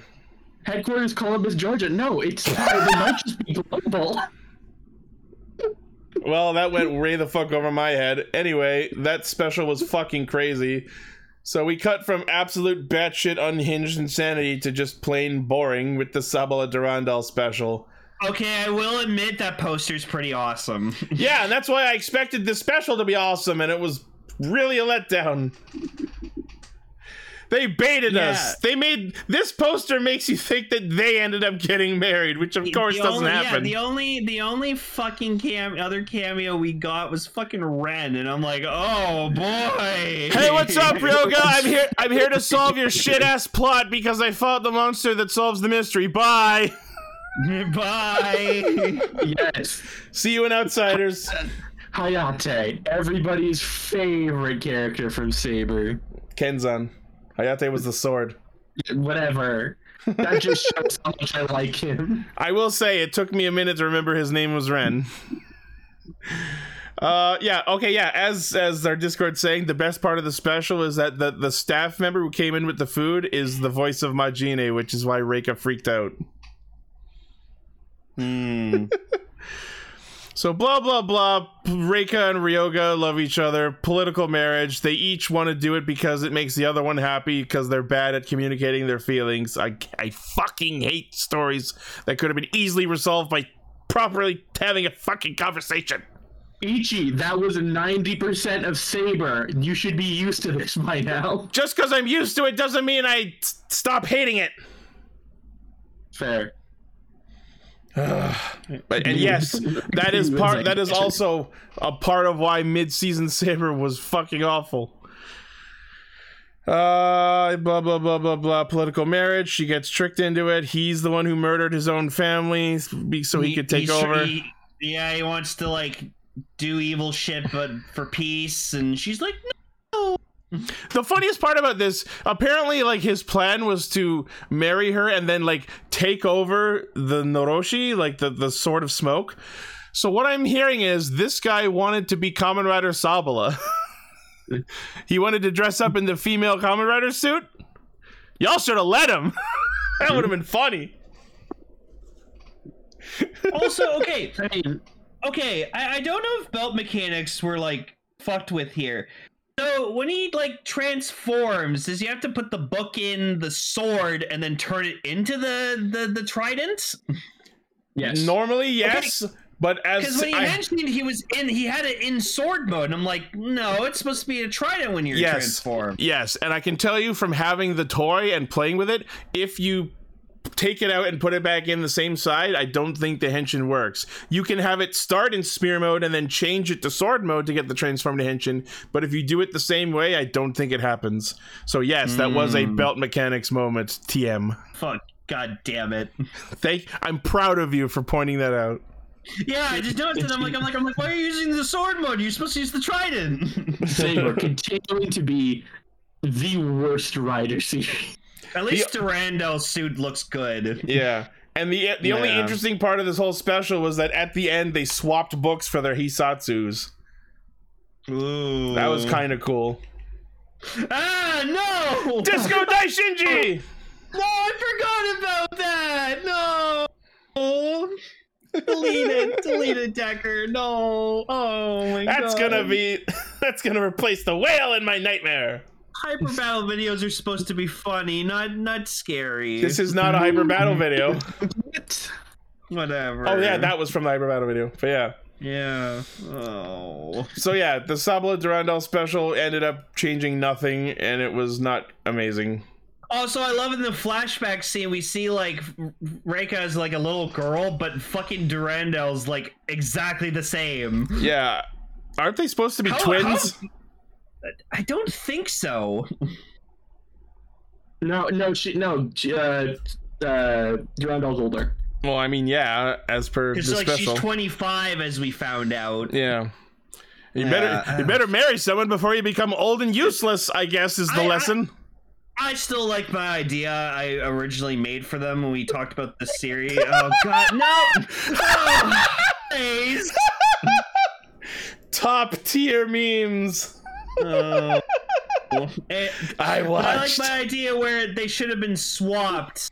See, I'm looking forward to that. Yeah, that's cool. Yeah, and yeah, like Plumber Disaster is going to be dope. The worst part of this special, not only was it boring, but no one got any new forms. The fact that they swapped books for the Hisatsus tells me they should have swapped books and gotten like each other's forms. That would have been so cool. I would have liked to see like Sabala in like a fucking wedding dress. That would have been awesome. Or that, yeah, so, like a Sabala wedding form. Yeah. Sabala just in white, and then like, Durandal like in more black. Like she gets like a new ride book that's like based off like a wedding story or. Like I was gonna say like a wedding registry book. So it's in she kicks the shoes at him. The hyperbow video fucking traumatized me for life, and this Sabala Durandal special like was meaningless and pointless and didn't need to happen. Yeah, guys, this is Lane's last episode of Cast Ranger. Rip. No, I'm done with Saber. Wait a minute. I'm looking at fucking Durandal for like, are those the arm bases that they just fucking used for Live and Evil Marvelous on his legs? Probably. God. Fucking buy more plastic, Toei. Buy more plastic. Use all that plastic furniture that you're not using.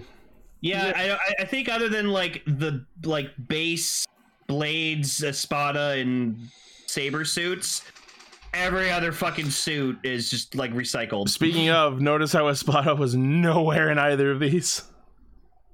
No, isn't he dead? I thought he was dead. No, these probably happened. Remember, he had a relationship with some woman who wanted to fucking kill him in the end. Yeah. All right.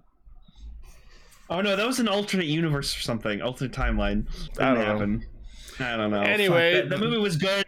But, Anyway, those things happened, and now we never have to watch them again.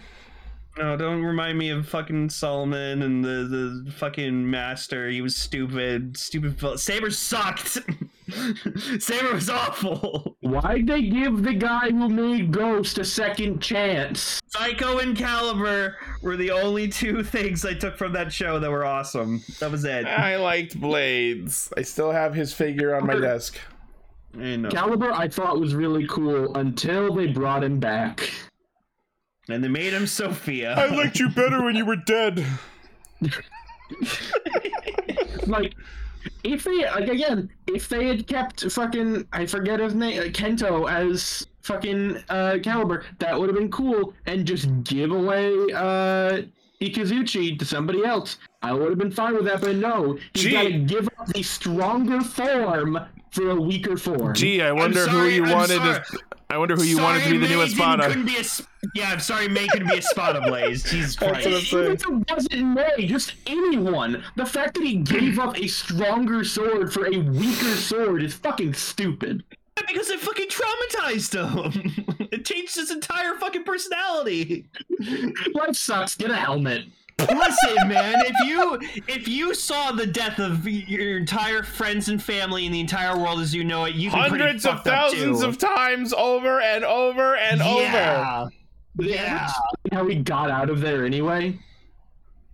Magic. Anyways, let's not talk about this anymore because we spent way too much time on this shit. Go listen to our final thoughts on Saber as a whole. It's actually interesting and we write the show fucking better. I've been writing fucking like an adaptation thing for Saber for like years now. This was a horrible writer fanfic gone wrong. Yeah. And the worst part is it had such great potential. I was so hopeful about it at the start. It was absolutely up all of my alleys, and then it just dropped the ball. Well, we have King Ohger now, so yes, King Ohger is revenge for Saber and Ryu Soldier at the same time. Yeah, Sentai's doing Saber the way Ryder couldn't. Knock on wood. Yeah. No, I'm pretty faithful. Cut to a year later, me crying.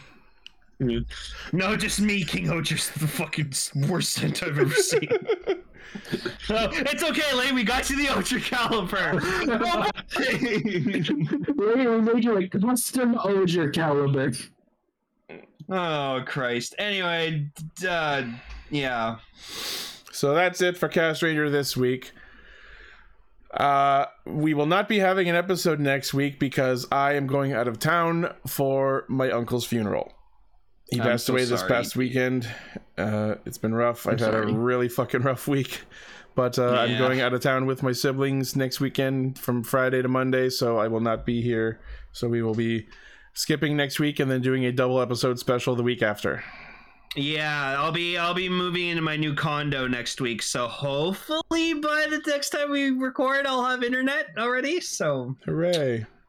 Open. All right. Well, thank you all for listening, watching, liking, favoriting, sharing, subscribing, hitting the bell, and being awesome. As usual, the primary source of our hijinks is castranger.podbean.com. From there, you can find our Facebook, Twitter, Patreon, Discord, merch store, all of our cool shit. Buy my shirt. Buy his shirt. Buy his shirt. I'm going to buy my shirt again soon. I have money now. All right. Fuck Saber. No, don't fuck Saber. Don't fuck the sword. It's pointy. Dangerous. Rip on my cold. Dangerous. Stay Saber or don't. I don't care anymore. Thank you, Jerry. Remember, stay Saber. Bye bye.